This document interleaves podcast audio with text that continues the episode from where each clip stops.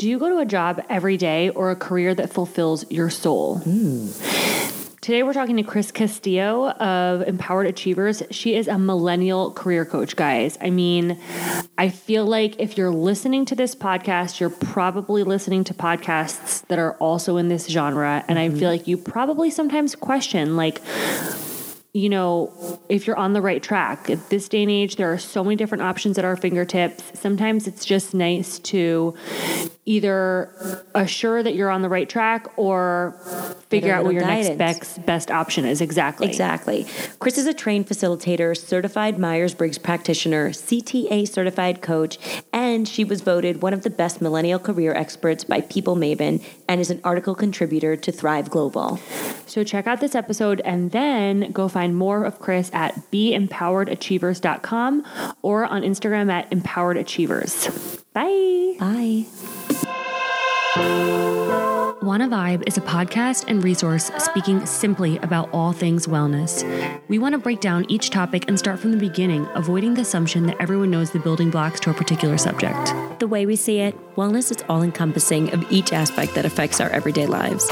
In addition to our faves like fitness and nutrition, this could mean anything from relationships to careers, finances, spirituality, and so much more. We are Abby and Issa. Wanna vibe? Castillo. Castillo. Oh, that's so exotic. Um, so Chris Castillo is a um, career coach with Be Empowered Achievers. Yeah. So it's just Empowered Achievers. Be Oh. Empowered Achievers is just my website. So it's very, it's very misleading because someone else had Empowered Achievers, even though they don't use it. Oh, rude. I know. Fight the good It's- fight for that one. Yeah. You know, one of those things. Yeah, Um, just keep it. I'll throw a B in front of it. We'll be fine. so thank you so much for joining us today. We're super excited. I'm yeah. selfishly really excited to talk to you. Um, but we always like to start off each episode with hearing about kind of like your childhood Mhm. and growing up and like all of the life events and milestones that sort of like made you who you are.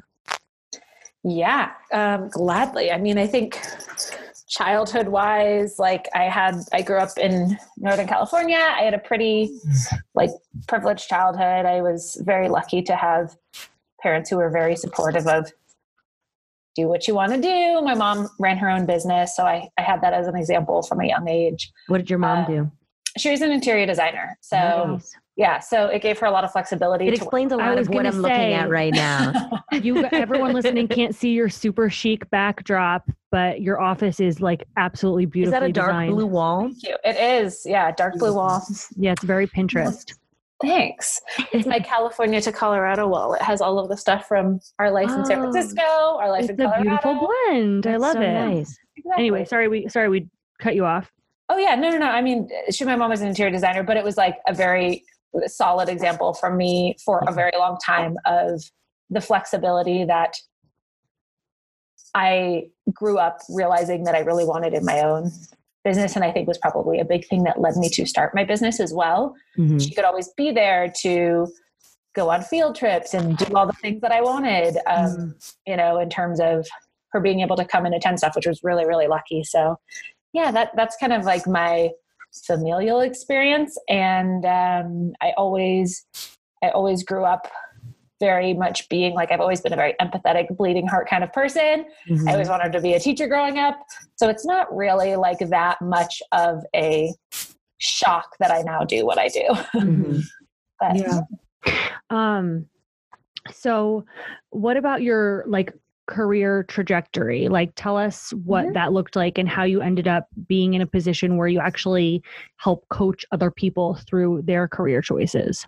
Yeah, so um, I originally, when I graduated from college, I moved into the world of marketing and advertising. So I started out working in marketing um, and got my kind of so to speak like peak or like big break in that in that world was um, i was reached out to to work at essence which was an ad agency in san francisco Mhm. and they were the agency of record for google so i got poached to work on the google account i did all of their mobile media buying so pretty much what that means is anytime you would have in maybe like what is it, 2013 or something like that. Anytime around that time, saw an ad on your phone for like Google search or YouTube or any of those things that you're like, why do they need to run ads? Of course, I love Google.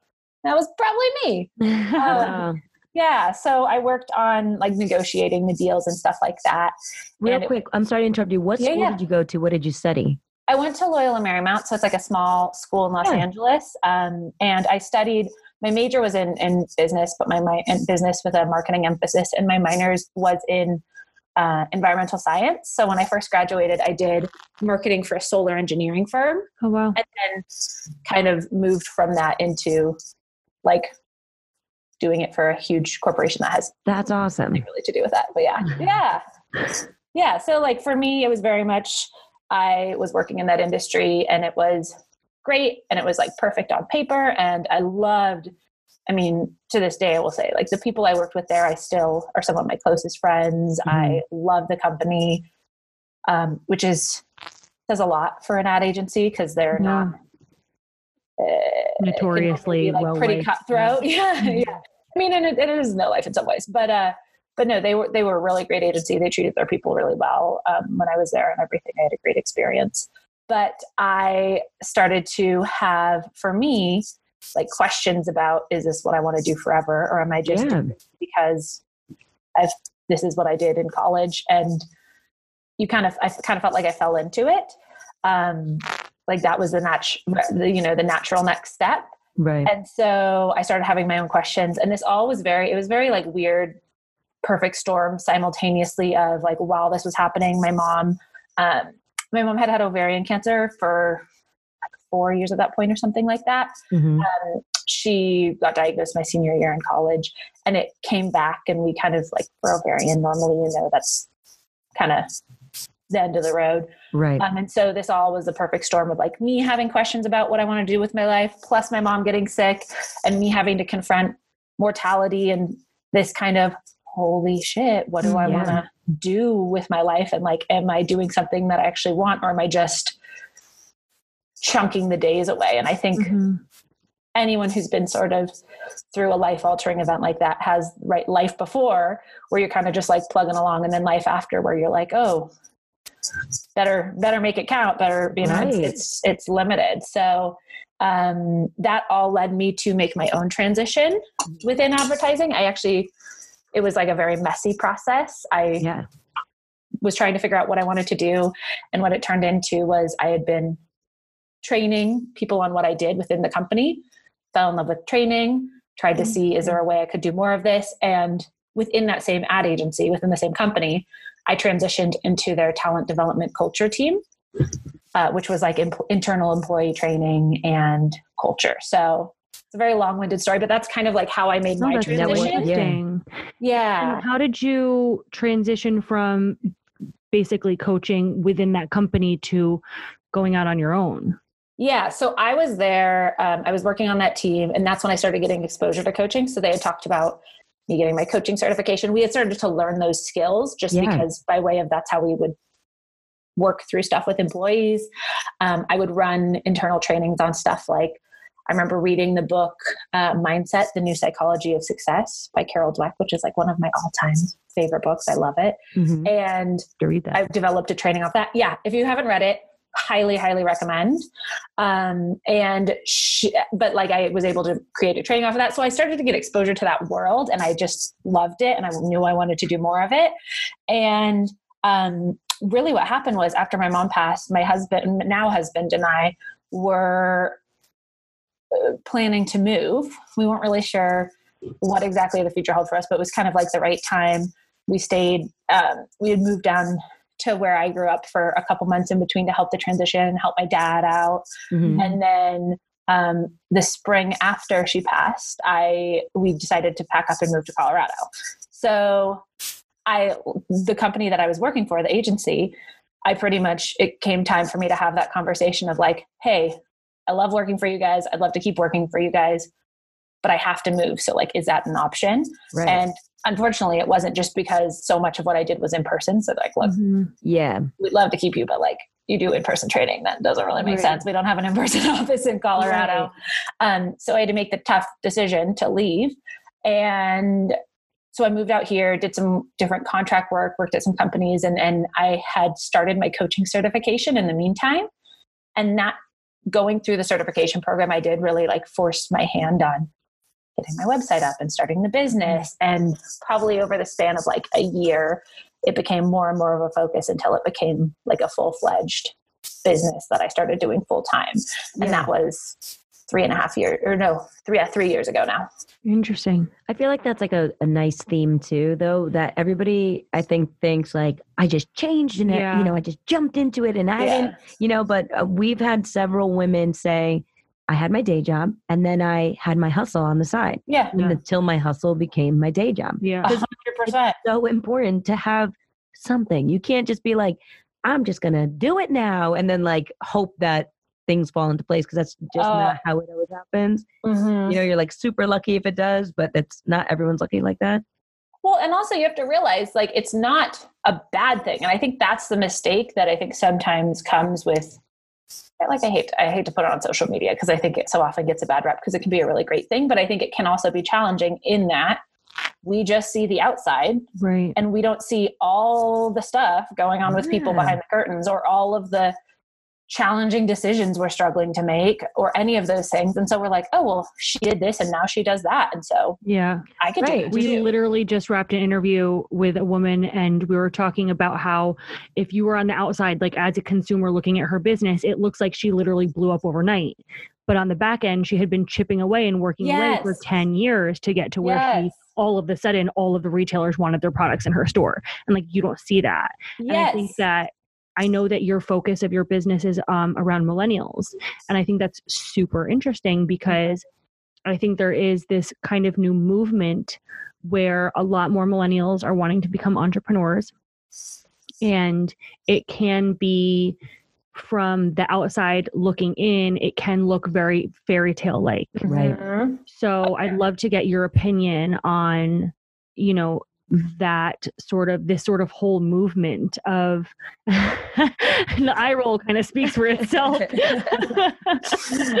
no i mean I, I i i think it's great that so many people are wanting to start businesses. I think it's i think it's a really exciting time to be where we are you know the situation we're in.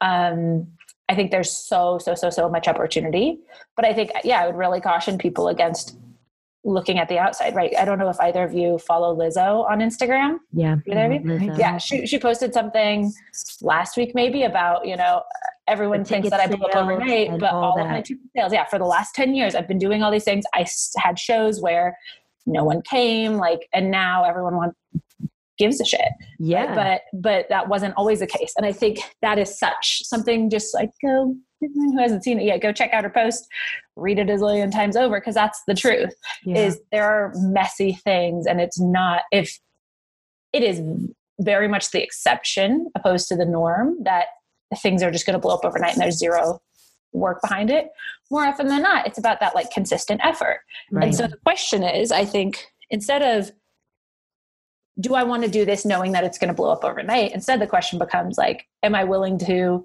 do i care enough about this that i'm willing to put in the consistent effort and is this important enough to me that i want to be or like put in that consistent work so that i can make this a thing because i think that's the thing that i so often see is missing is consistency yeah. With mm-hmm. People, like, anything. have this idea yeah and then it's just like oh you have to work to have that I don't want to do that.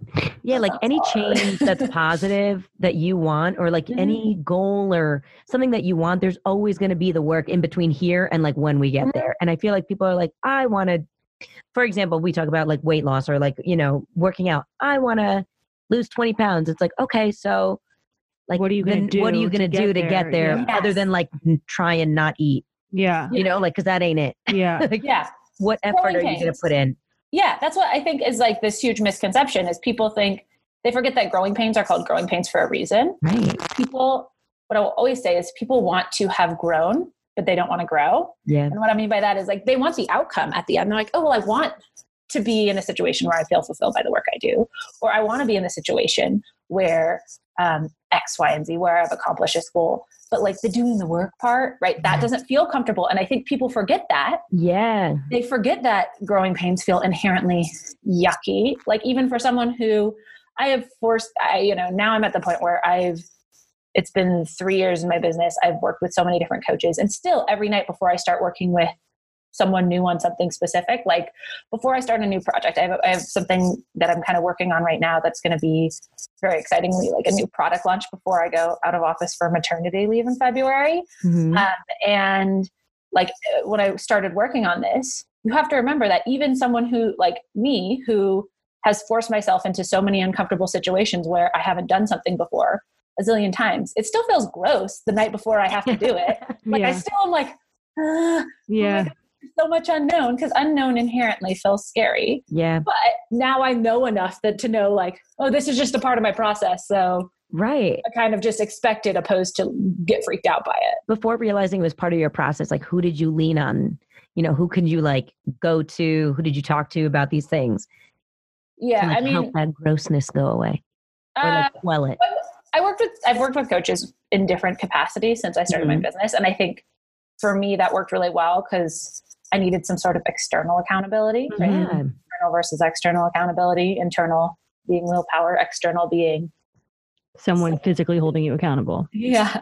Yeah. So for me, I, I just know that that's something that works for me. That I need to have external accountabilities because otherwise, I can talk myself into a freak out spiral, spiral, and out of anything. Yeah.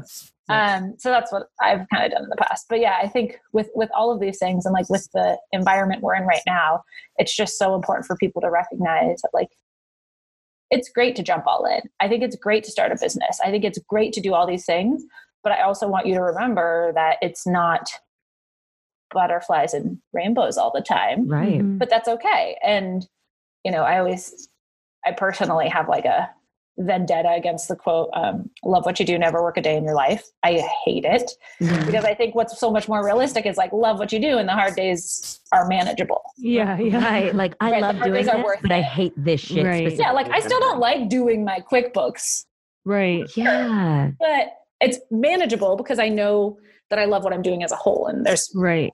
And I love getting paid. Um, so do you find that you are coaching um, people more so into entrepreneur, entrepreneurship or more into like a career transition from one oh, good question. category to another category it's it's a total mix so really like what i always say is everything that i do falls under the umbrella of helping people get clarity within their career Yeah. Mhm. whether that be i'm getting clarity on what's fulfilling to me and what i want to do next. And that leads to me getting another corporate job that is more aligned with that. Mhm. or i get that clarity and i realize i really want to start this thing on the side because that's going to fill me up in this other way. But it's all about helping people right I often say like career clarity coach or, or clarity coach because it's really helping people to get clear on what it is that they want because unfortunately like none of us are really taught that growing mm-hmm. up or in school or anything like that and so then we're in this wild wild world where we're getting there and realizing like i have no I, I haven't ever thought about what I want, right? When you Yeah, ask people, they kind of just right? say what they do. Yeah. it could change like what you want when you graduate college could be something totally different than what you want and what your purpose is in your mid 30s you know Yeah, I mean, I would argue that the underlying, right, once you start to understand, I always look at purpose as like who I am and what's important to me and what's fulfilling to me. Um, and I think those themes don't change as much over time. So, for example, how I, you know, was little, I was always gravitated towards like teaching and leading and stuff like that. And there are some definite themes into what I do now that overlap. And I would say that often is the case.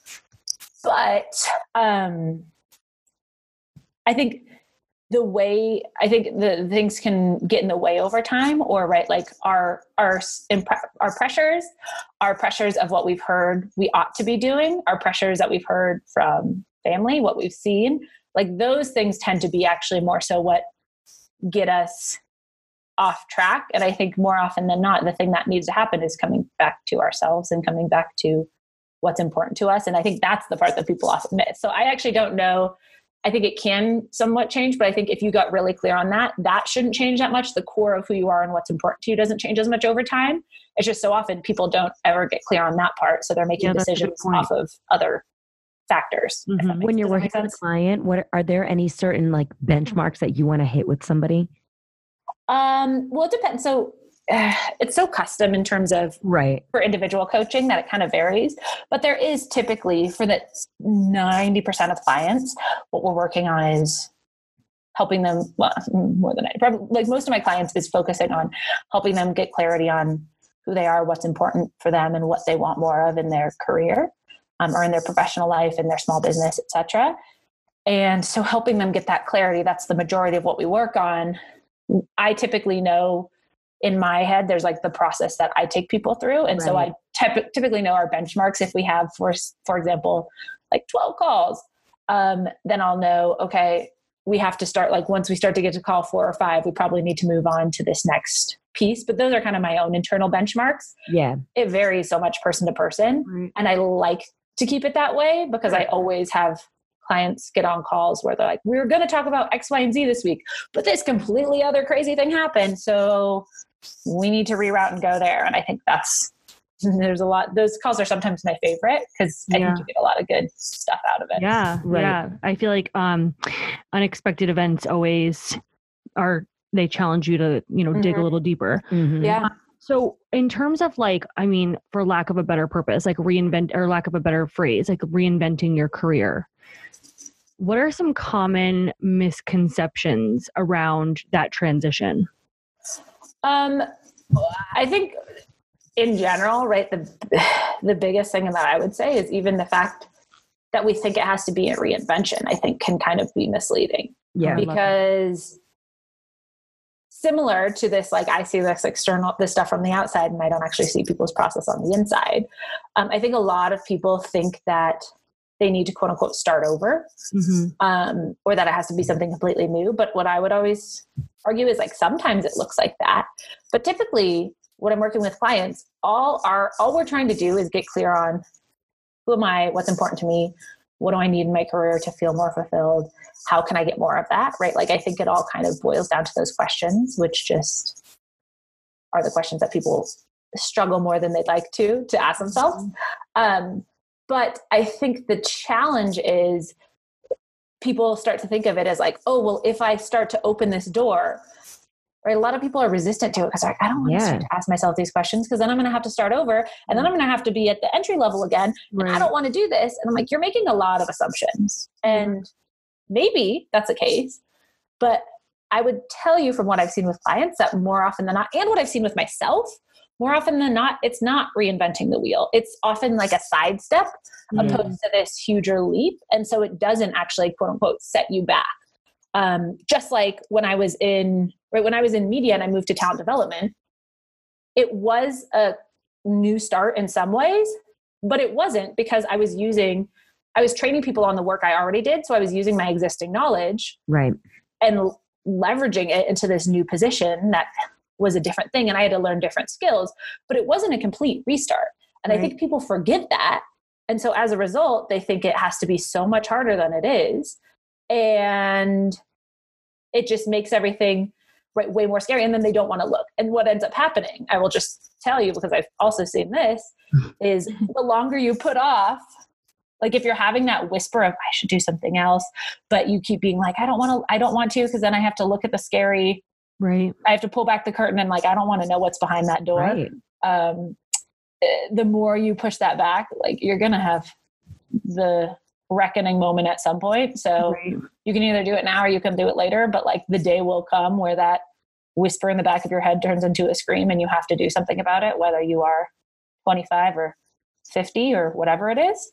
Um, so I think it's worth looking at it and like actually taking the time because I don't think you most of the time you don't have to start over and i think that's like one of the biggest thing that kills me to hear people say because i know i know when i hear it and like well i want to but like technically this is everything's good on paper which is exactly how i felt which is so much of why i started the business Right.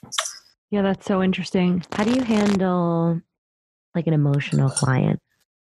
Because ha- I mean, it's scary, you know, like it's scary to, you know, they made the leap to contact you, and now they're like putting. I feel like if I if it were me, I'm like, here's all my issues, help, and like they put Yeah. that weight on you. So now you're like, oh, and knowing me, if say like I was your client, I would be crying through this whole process. Yeah, Yeah. 100% would. Well, I mean, it's like an incredibly intimate process, right? I think it's that's why it's so important to find a coach who feels like a really good fit for you. Yeah. Because you are gonna get to know that person or real well, and Mhm. like you know, vice versa. Um, so I think it's important to trust them in the first place. But it just the only reason I smile when you say, you know, to deal with an emotional client is like all my clients are emotional at some point Right. because it's dealing with really big stuff, especially often when we talk about like head trash and pressures and things that they felt of like, what do you think your career should be? What have you? Because we all get these messages that we're told either explicitly or implicitly. Yeah. I Um, saw on your website you were talking about head trash. So give us an example of that. Oh, yeah. Okay. Common head trash thing that's like, Also, that Right. phrase is amazing. yeah, for sure. Because like you got to name it. Yeah, yeah, yeah, yeah. So head trash is like the um right often you'll hear it talked about in the kind of development world it's like beliefs or limiting beliefs or mindset stuff. Right. And this is stuff, right, that you believe that drives action you take. So, for example, if you have some head trash that says, you know, if you've always thought that the only way to be a good employee is to say yes to everything, what's probably going to happen is you say yes to everything and then you start to get really burnt out. Yeah. And um and and and what I would always say is like how we know that head trash is happening is because we see a pattern happening where the client or any person says, I keep saying I want A to happen, but B is happening instead. So, for Mhm. example, uh, the example I always use is a client of mine said to me, you know, I keep saying that at the next job I have, I'm going to work reasonable hours. But then somehow, I don't know how, but every job I take, two weeks in, I'm there and it's 9 p.m. and I don't know what happened. Right. And so normally any sort of discrepancy like that between this like ideal versus reality is where we know there's some sort of gap or some sort of mindset, some sort of head trash coming up. Yeah. And so that's always where we'll start at looking for clients because that's where we know there's some sort of pressure based on what they've seen, what they've heard. Typically, this is based in like what we've heard growing up. Um, and so for that example of that one client in particular who I just mentioned, when we looked at, okay, well, what's this, what's going on and causing this gap? What it means is I say that I'm committed to working reasonable hours, but actually there's some sort of other commitment that I'm more committed to. And so when we started to pull back the layers of the onion for her, what we found was that, or what she found was that um, for her, she grew up in um, an immigrant family. Her parents had, you know, her mom came from China, her dad came from Cuba. And so for her, she was like, my parents did a lot Yeah. to make it so that I could be here. And so her whole thing was, you know, even though she said she was committed to working those reasonable hours, what she was actually more committed to that she discovered was I'm actually more committed to proving that mm. I'm like a good employee and that it was worth all their effort to get me here and being, you know, I always want to be the A plus student, the stand out of all my cousins, the, all of the things Right. to prove that it was worth it right and so that's kind of what we mean when i when i say head trash is some sort of belief or some sort of thought that like has served you so far but also you're realizing is maybe holding you back in some Right. way. And like running Yeah. you into the ground. And then your boundaries are just like completely diced and sliced when you're there at 9 p.m. and nobody else is. yeah so like that was her head trash but head trash can look like anything from i thinking to yourself i have to say yes to everything to be a good employee it can look like saying to yourself um, the only way to be successful is in corporate it can look like saying to yourself you know i have to make the responsible decision all of the time like all of these things head trash is pretty much anything that um, you realize is not necessarily serving you 100% of the time that might be impacting you negatively in some way That's like similarly, even like in spin class. So I teach spin classes like when I'm not working full time. And the time is for like you're supposed to teach for 52 minutes for the hour, right? And I'm always like doing 58, 56. And I see these women before me in their class and they're like, "Boom, I'm out of here. Like 51 minutes hits, the music starts shutting off, they're gone. And then I'm like here stressing myself out, saying yes to like a lot of things. And now I'm like, I want to be like them. Because I like, why am I adding this stress onto myself when I could just be like, 51 minutes, all right, good job, everybody. 52, we're cooling down, and goodbye. yeah You know, and it keeps them like in check. And then also your employer where they don't take advantage of you because Mhm. they will. The more you give, the will they take, you know? Yeah. Even the best intention company is not Right. going to say no. Yeah. Right. Yeah, but but I think that's a thing. To your point, right? Like that's the thing about head trash, and that's important to understand is it it doesn't stop with us identifying like, oh, here's the problem. The thing that I believe is I have to say yes to, you know, be a good employee. You can't just get that part and then be like, okay, so now I believe the opposite. Right. Snap of the fingers, done. Right. It doesn't work that way. And I think that's what the important part is so much of the work I do with clients is, and I always say this is the part that no one wants to do because they think, oh, I don't have that much going on. And then when we start like pulling those weeds up, they're like, oh, ooh, there's a lot there. Um, is you have to take the time to unpack like what is this based on? Where did i hear this? How has it helped me to keep this around? How has this not helped me? What's a healthier way to look at it? Because until we take the time to actually properly go through it it's not going to just go away and and you just keep repeating the same pattern over and over and over and over again until we die Yeah. So do you think that that like the not wanting to, to take a deep dive into like our behaviors and our patterns and why they're learned is like one of the main reasons why people are hesitant to hire a coach and help them evaluate this type of thing? yeah i think oftentimes with right people don't want to confront yucky stuff about themselves a lot of times. Because as we said before growing pains are called growing pains for a reason. They're not the most comfortable. Um so i think yeah a lot of people are hesitant to that. Um i also think when it comes to what we talk about of hiring a coach to help you get clear on what you want a lot of people just you don't know it's a problem until it's a problem right? And i think that's the thing is like people keep just going on and functioning and and trying to make decisions quickly. What i'll often say is people like to make there's like away from decisions and towards decisions quote unquote. So away from decisions being i don't want x so i'm going to do this versus towards decisions of like i do want y so i'm going to make this decision. So for example people often are in that kind of like away from state where they're just making decisions like i don't like this job so i'm going to go find something else. I don't like this so you, it can be applied to anything. I don't like this relationship. I don't like this x y and z. And but like people often don't want to have to take the time to think about what they do want instead not Right, right, right. because they are thinking about it that way or not because they are trying to shoot themselves in the foot but just because they don't know any better and because that's we're so not taught to ask ourselves those things of like well, what do i want Or even to ask for help, like, because where you're like, this sucks and I don't like it, so I'm just going to stop doing it. It's Yeah. not even to resolve it, or Mm-mm. like the thought to like ask for help isn't the first one. It's Yeah. just stop. Oh, yeah. I don't like this. I'm just going to stop it. Yeah. As opposed to like working through it and then being able to move forward. Yeah.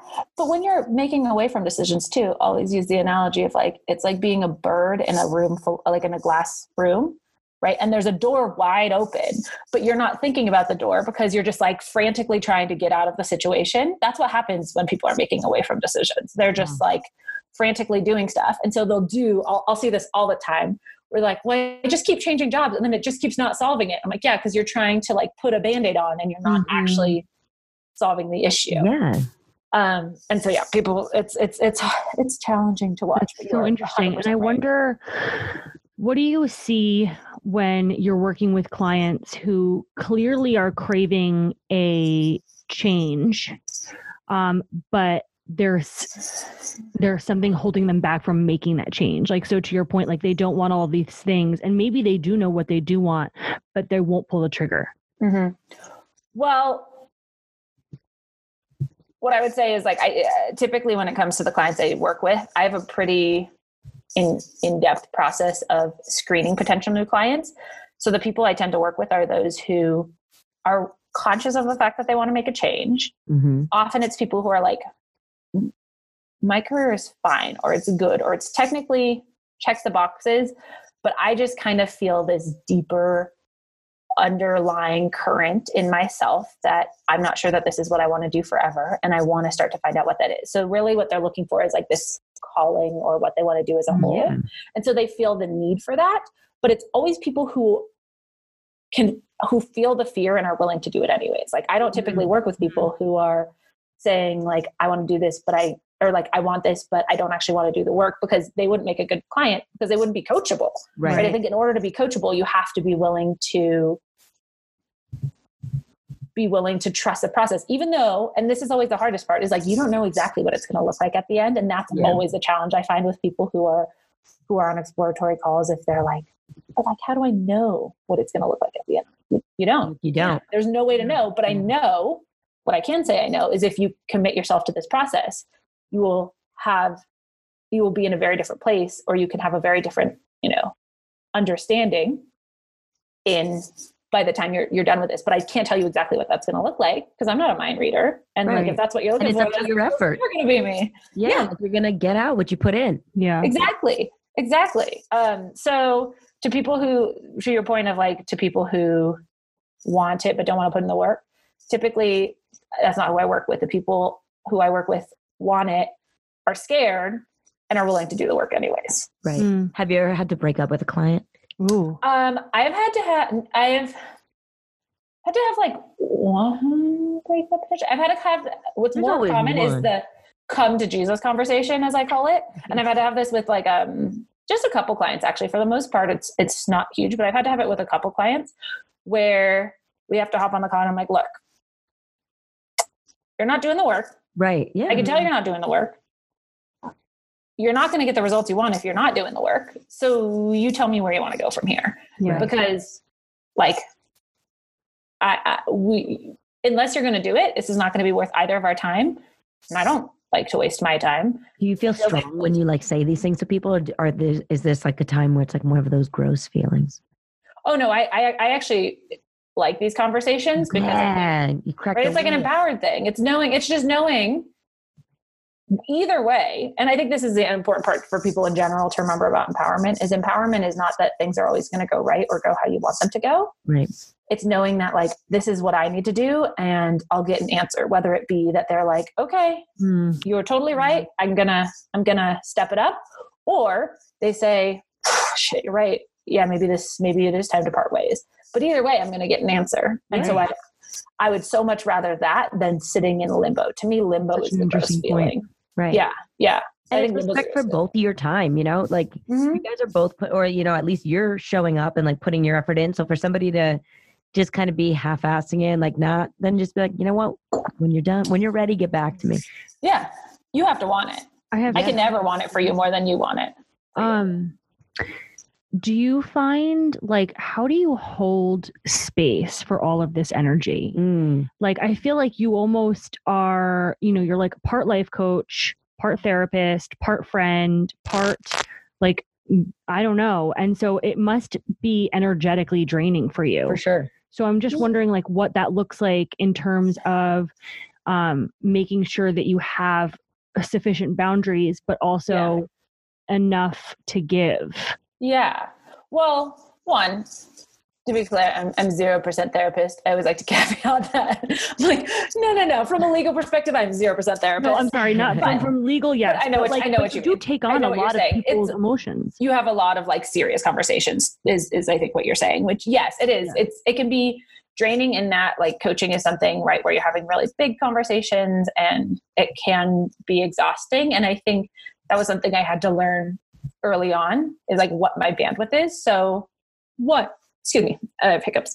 Um, one, it shows up in how many clients I can take on. So I kind of know my numbers. And when I'm starting to be like, okay, I'm having too many calls each week, then I know typically for me, that's my indication of like, it's time to raise my rates so that I have fewer new clients. And Mm. that's always for me, like my indication of, It's a nice problem. Yeah. have. Right. But like, that's always how I look at it too, so that it doesn't feel like a stressful thing. And it's not like, Right. oh, this is bad. It just is like, a, oh, time to raise my rates because I have too many people. Um, so one, I know how many people I can take on, but then also I think that was something I had to learn early on of like, I have to be, that's part of why I'm so particular about who I do and do not take on as clients hmm because I cannot take on someone who wants me to be their rescuer or wants me to be their savior because that's never going to be it, right? Like you are your own savior. I'm just here to teach you. I would always say like what coaching gives you is process and accountability. And so it teaches you the steps in which to do it so you're not just like throwing spaghetti at a wall and seeing what sticks. Yeah. But it also teaches you, gives you the accountability to actually do those steps. Mm-hmm. Um, and so, like, that's what I can offer people. But I've had to learn over time, like, I can't be responsible for making people do anything. And so I think that's also why I've gotten so particular about how many people I take on, but also who I take on, because I now can pretty much much more easily sniff out like, oh yeah, I totally adore you, appreciate you. I really want you to have a have a great experience. And I can't take you on as a client because you want me to solve your life for you. And just like you want me to come in and quote unquote tell you the answer. And that's never going to be what I do with people Right. ever. That's interesting. I wonder, like, that's a skill set in itself is to be able to decipher those Mhm. types of people after I'm assuming like a conversation is what you- Yeah. like some sort of like call or Yeah. or whatever. So, how long did it take you to develop that kind of intuition? What did that process look like?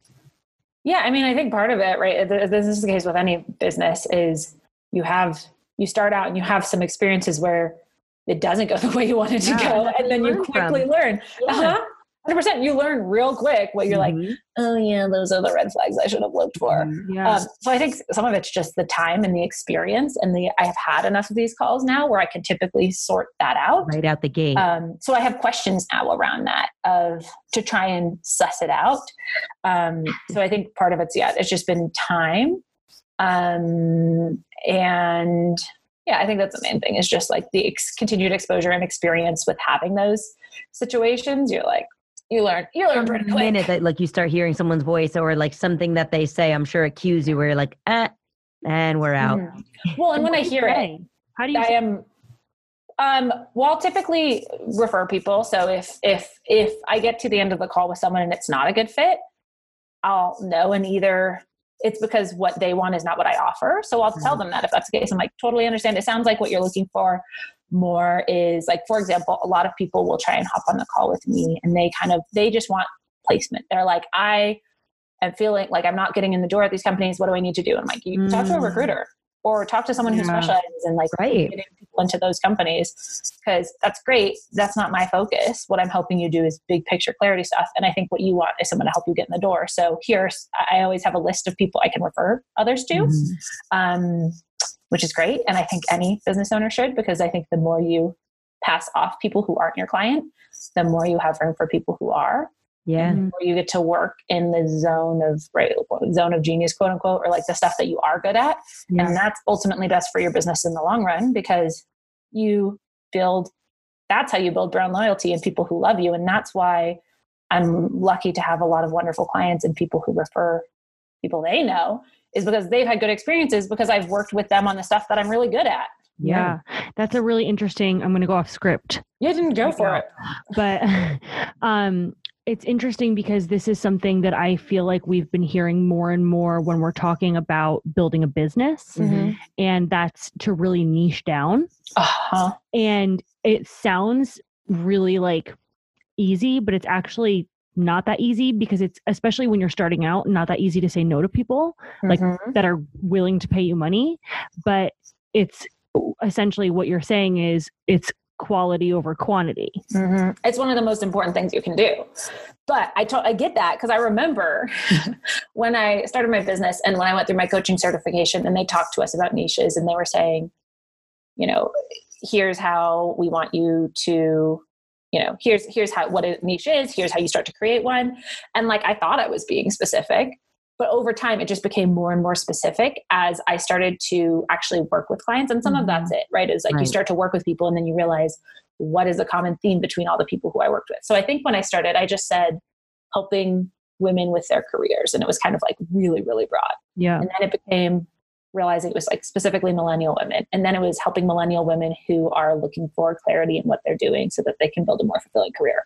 Right. Right. And like it's just you just add layers and layers onto it as you start to experience those things and you start to you keep coming back and asking yourself of all these people who I work with, what are the common themes between the people who I love and yeah the people who I'm like, I would work for you, work with you every day for no money because I love this so much, right? So Right. who are who are those people? Um, but it is niching is like the hardest thing you do. You're totally right at the beginning, especially when you feel scarcity and when you're like, gosh, I just need to be making money and like yeah Need to make this happen. yes. And I think one of the worst thing people can do is be generic. And I think it's important to remember that because I see so many people who start businesses who are like, oh, I am a coach who helps people on whatever they need. So if they need career or life or business or mm. uh, relationship or whatever, like I think one of the best things you can do is specialize because the example I'll often give and I think is important to remember is like if you have a friend who is like, oh yeah, I do everything. And then someone's asking you for a Spanish tutor, let's say, versus, and then you have another friend who's like, oh yeah, I just do Spanish tutoring. You're going to think right. of them first right, to refer because you're like, oh, I know that that's exactly what they do. Yeah. Yeah. Not like, oh, I don't know. That's actually a really great does. scenario. Yeah. Yeah. Um, same thing with coaching. um, so oh, shit, I had a, I had such a specific question that was coming to me. it. it just fell right out of my head. It's okay. It's okay. If it comes, you know, sometimes it comes back, sometimes it doesn't.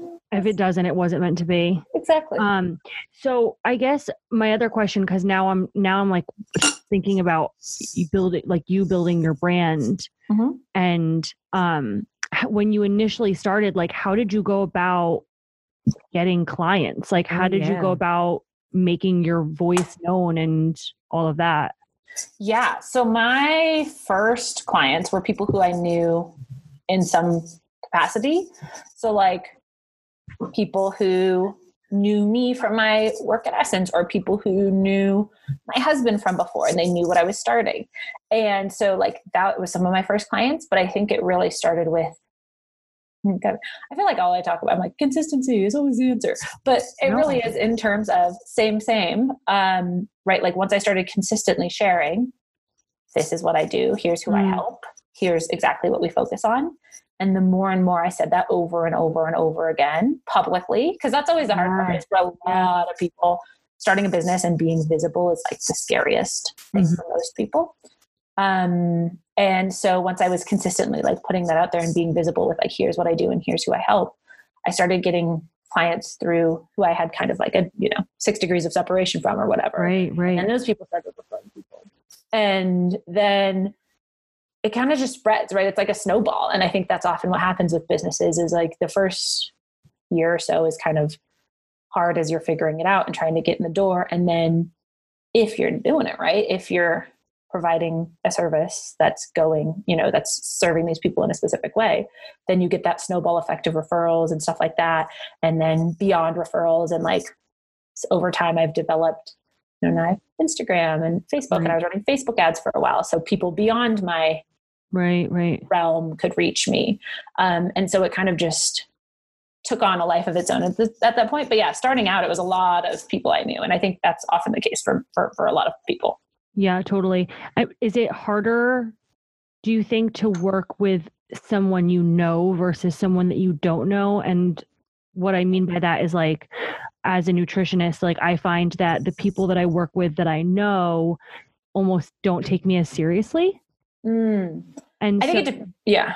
Yeah. No, no, no, go. That was, that was basically the end.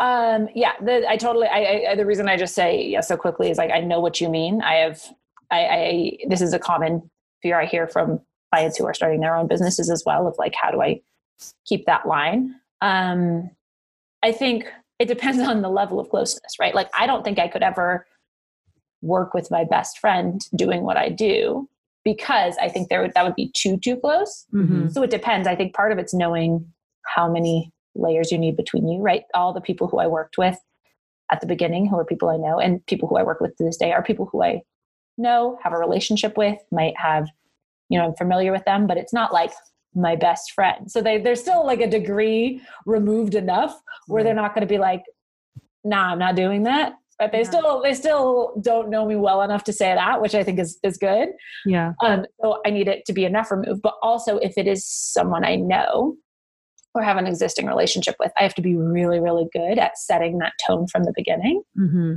of you know with those people i've always said i'm like we're going to become very close. We're going to become closer in a very different way.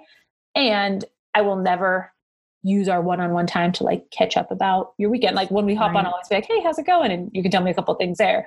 But we're not spending, we're not taking time that You're not charging for as for a coach to like shoot the shit about your boyfriend, which Yeah. is not going to. Um, so I always try and lay that out from the get go to like set expectations with them because I think that's important from the get go, and vice versa, so they know that I value their time and and the same on the other hand. Um, but then also, yeah, making sure that there's enough layers of removal that it's you want someone who has a relationship with you, but not so close that they can be like, nah, Yeah, not sorry, gonna do no. that. just like I feel like sometimes they can be more guarded or like just not be as honest or open as they might be with like a total stranger who is Right. completely not judging them. And I feel like that also from the receiving end of having had coaches in the past, like I would I personally would never hire someone that I knew personally because I feel like I wouldn't be able to be completely honest. Well, Mm. we had something similar. Like I was gonna be uh, like I wasn't hiring Abby, but she was like, "Oh, let me do your macros. Send me what you've been eating," and I couldn't fucking do it because I'm like, "I'll send it to you at the end of the week." I'll Yeah. Um, she was like, I was gonna send week." it to you over It the was a over the bad weekend, but I ate all all this ice cream this and I weekend. just, I'm like, I that's just the couldn't point. do it. I just couldn't do it. You know, like to her. But then, like when I hired somebody, then I was like, "This is what I'm doing. I know that it's wrong, but help me." You know, just Yeah. like we had to have something that was removed. We spent a lot of time together, so we're Yeah. like, "I'm like, I just need one thing." yeah, yeah. You know, But that I don't that's a, yeah. guilty about. But it's good that you knew that. guilty. Yeah. It's good that you knew that because I think that's the thing, and that's why also when you're having an exploratory call, like last people like are uh, are you willing to go there? Because if not, that's Right. fine. And it's also, like, gonna- up to you to, like, work. say like you have a friend i have this example of a girl that i knew who's a tr- true trash human being but she was a great hairstylist and when she did my hair she stopped being her trash self and was an excellent hairstylist it was like she turned it on and what did like the whole like the measuring and the hair and like the cutting and the this and that and it was very professional Mhm. and then like she when she like reverted back and like mulched back into her normal body, she was a true asshole again. But I got to give it to her. When she was great, she was great, and like she turned on that professionalism, and that's even though it's a bad sort of example, that's like how I want to be because I like fuck around and like whatever when I'm at work, but then when it, I I do like graphic design and like paper products stuff like that. Sorry to the environment, but um, when I get into it, I feel like sometimes people are not ready for me to be like, oh, so this 16 point paperweight, and I'm like shaking, shaking papers, and I like know what I'm talking about. Mhm. It's nice to like turn it on, and you can do that with your friends. Yeah. I mean, like you said, you keep it a little bit removed, but at least even if they sort of know you, it's like, oh, they don't know this side of you that like Yeah. comes out in a professional sense, and then you Yeah. can feel like, that's right, I'm a badass. You didn't know this, but let me Yeah. show you now. It's fun to get to see people in that way. Yeah, Yeah. it's so fun, and it, I have a lot of respect for that. We just, like turn it on. What has been the hardest part? Ooh. What has been the hardest part of building your business and what is the hardest part of your job like day to day now? Um, the hardest part, I mean, I would say, uh, I would say, well, and building it, I think figuring out like learning the process and learning the steps that like a lot, that's a lot of why I've kind of moved into helping people who are looking to start new businesses is just because like it's so much that I learned that I wish I had from the beginning, which is Mhm. always why we start businesses, right? Is for the most part, it's because it's something that I'm like, damn, I wish. Yeah, I, I needed that. Yeah. That's why I started my business in the first place to help people through transitions in that way. Um, so I think the hardest part was like learning all the steps kind of to, to get it going. And I think in general, something that's always been a hard part of my business and that will be forever and that I've gotten pretty proficient at, but is still like the constant thing is as a coach, remembering that I can't solve people, right? Like I'm not responsible Yeah. Right. for these people at the end of the day, I can, right, as, as the adage goes, like lead a horse to water, but you can't make them drink. Mhm. Same thing. I can give people all the tools, I can give people all the skills. We can work on it day in and day out. But at the end of the day, people are, are autonomous, they get to make their own decisions. Mhm. And if they decide not to do something, like I can't take that as a personal like failure. I can't take that as, oh, well, I didn't make them do this because you have to remember, like, you can't make people do anything.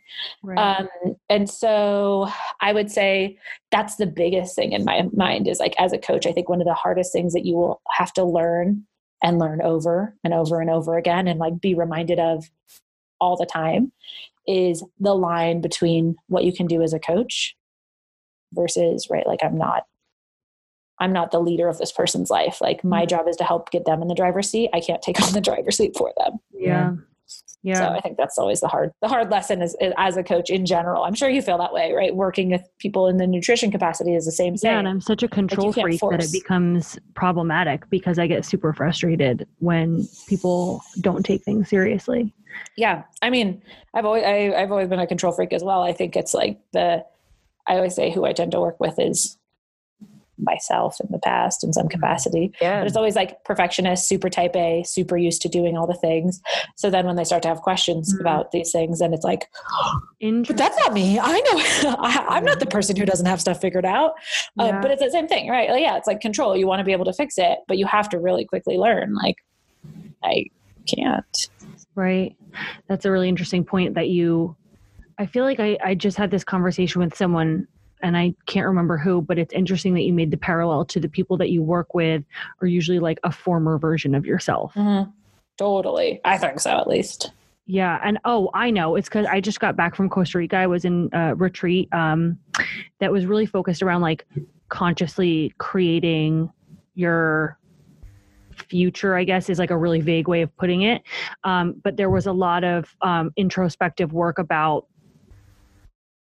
calling in, you know, what it is that is aligned with your greater purpose. And one of the exercises was about talking about who your ideal client might be. And the example that one of the leaders gave was like i my ideal client is me five years ago. And so uh-huh. write that like so do you use those types of exercises like personally or with your clients? Like write down your ideal client like write down all of like where you want to be in five years like that type of thing If it's someone who's wanting to start a business, we'll definitely talk about ideal client because I think that's one of a really important part because I think often people put the cart before the cor- horse. They're Yeah. like, "Oh, I'm going to create a website. I have like an idea. Now I'm going to create a website." I'm like, and, and then I start to ask them questions about what they've thought about the work that goes into it. Same thing with like the niching. the How are, how clear are you on these things? yeah and it comes out that they're not that clear on that. So yeah, if it is someone who's looking to start a business, like a entrepreneur, so to speak. oh um, then yes. entrepreneur love that Oh, yeah, the entrepreneur. We'll definitely talk about business, what the idea is, what the niche is, who's your ideal client, because I think those are the things that you have to get crystal clear beforehand. Um, so if it's in that capacity, we will talk about that because yeah, I think it's that's essential. So how does that differ from how does the process differ from a client who is a entrepreneur or an entrepreneur that's looking for more clarity versus someone who is in a more corporate role? Yeah. So I think it all goes under, right, the, um, as I said, like it all goes under this umbrella of I need more clarity on what I want in my life. Like I think it can all fall under that. But then how it looks and how it's done is it's just, right, a different modality of the same kind of thing. So for example, we'll still probably start by talking about head trash and all of these larger mindset things. Mhm. And they'll all have them, but they'll just be different ones. So for someone in corporate, maybe it's the I have to be on a conventional path it, for my parents to not be mad at me, or I need to say I need to do 100% of the work all the time to be a good employee, or like it's very employee focused things.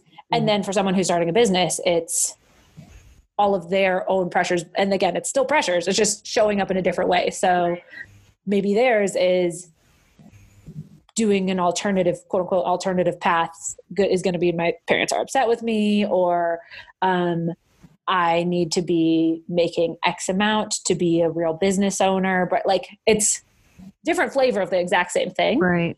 So i'd say like it, that's that's the difference is it's just two parallel paths which is why i think they can kind of both fall into the same thing is it's all about helping people get through their own bullshit their own head trash their own self-imposed pressures and their shoulds and there are things that they think they ought to be doing in their career because whenever we hear a should we know like this is not Yeah. Stop not typically the answer. exactly. Um, so like No. oh yeah it's a, this is a good one. Don't, don't shit on yourself. It's true I'm so Um, out of the loop. It's surprising because you love memes so much. I love memes. File that Um, one away for later. But yeah. So it's like uh, that's what I would say is like it's helping people with that trash. Then it's helping people to get clear on who they are and what's important to them and how they can get more of that, whatever way that shows up. Mm-hmm. And then it's taking action to be more aligned with that. So it's those kind of like three steps are the things that I do with both people. It just looks a different way when they're Yeah. in those two Right. different spaces. Yeah, got it. Um, and then also, what I find to be very captivating about um, your business is your content. You have a really great, cohesive, um, what what is the word I'm looking for? Like stream of content on various it, through various channels and various formats, like you know, like video and like long form posts and short form posts and Facebook and Instagram and all of the things. And so I'm just wondering, like, what goes Thanks. into the process to creating that? Like, how do you schedule? How do you figure out what lives where? Thank you. Um, yeah. yeah. On those things. yeah. Let me just do a little hair flip.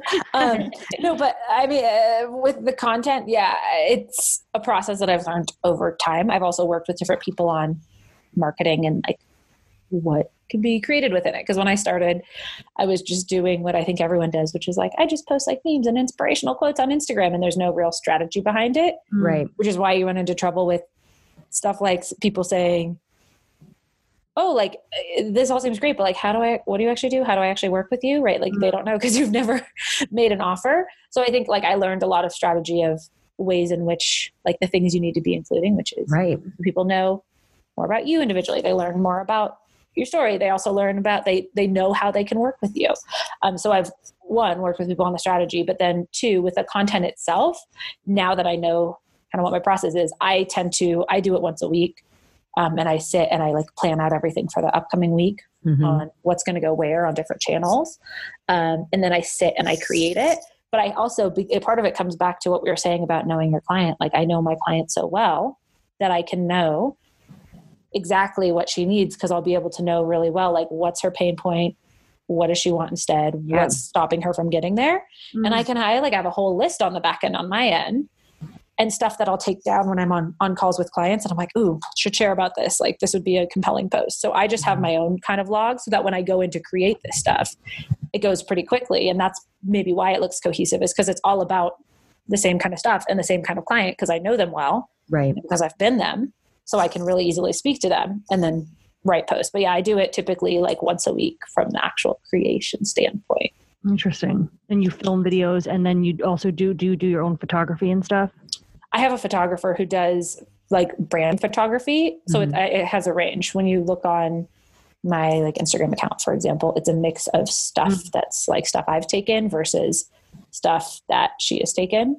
And you can always tell because hers look beautiful and lovely and much my mine you can tell have been taken on my iPhone. Um, I can't but- tell. yeah. Yeah, that's but that's that's that's the process is like um, a combination of those things with the actual images themselves. Mhm. Cool. It's nice and refreshing to hear you say that you do um, collaborate with so many different people in order to like understand how you can best run your own business. Right. Oh my god, yeah. I think it would I- be so hypocritical of a coach not to. Right.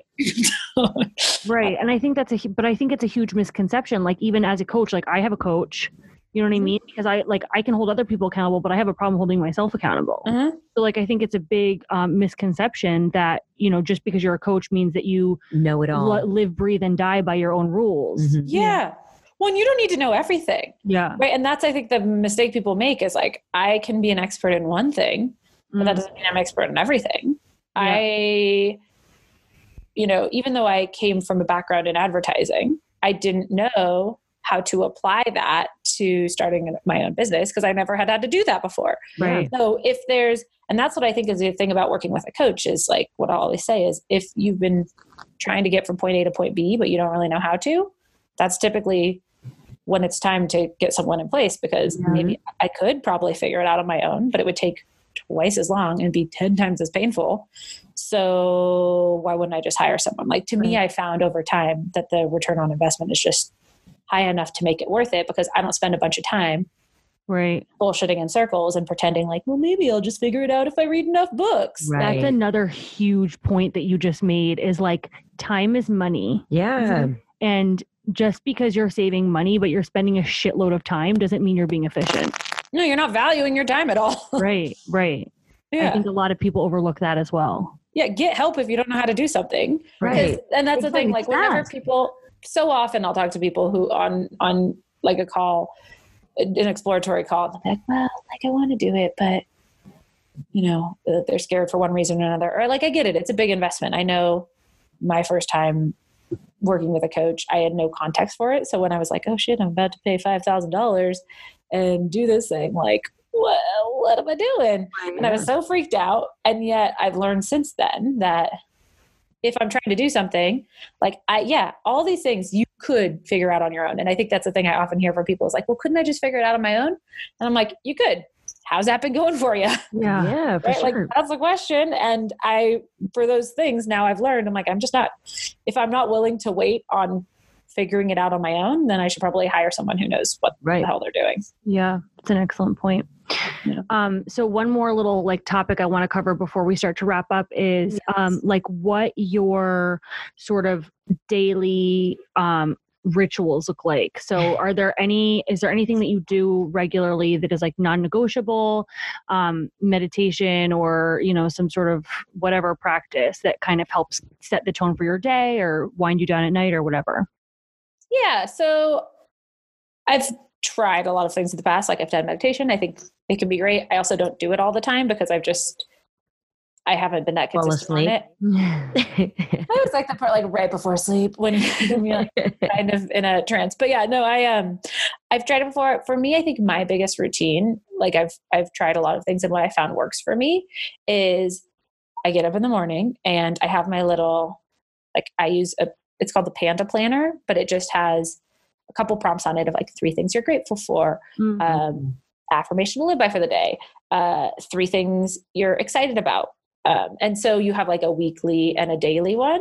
And I, at the very least, will always wake up, get hop, you know, first thing, do the um, daily, like what are the things. But then it also has a section where it has a day calendar Mhm. and it has your list. So I'll always go through, write my tasks of the things I need to do for that day. And then I actually schedule it. So I'll look at my calendar and be like, okay, I have client calls at this time. Where can I actually fit stuff in Mhm. reasonably so that I have breaks so that I'm actually putting a realistic amount of stuff to do within the day opposed Mhm. to like what I think a lot of people do, which is like, I could do 50 hours of work in 12 hours. I'm like, Yeah.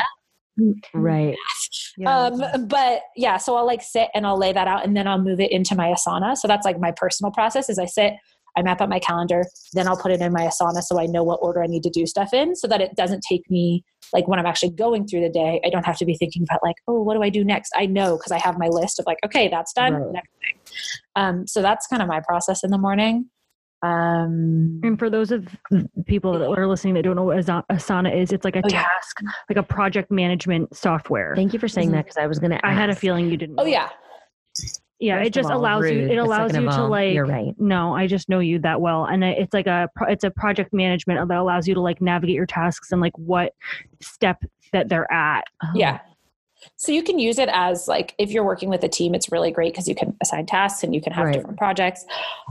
For someone like me who mainly works with myself and I have different projects I'm working on, and sometimes I have different like projects I'm working on with people, but mainly for me, what it is is it's just a way to not rewrite my list over and over again because I used to do as as it sounds like you do is the the paper lists all the time. And I just felt like I was going through so much paper and it was like always kind of franny and I would have to rewrite it and it would just like take a lot of time. So the main reason why I use it is just because you can drag and drop tasks and like move them in order Mm. and you can keep them there. So I just like having it because it's one repository to do it. Um, but I don't even use all that many functions of the software itself because it's mainly me. But Right. it's just a helpful way to yeah, Yeah, see it's like- everything on screen and have your list and Mhm. reorganize it as needed.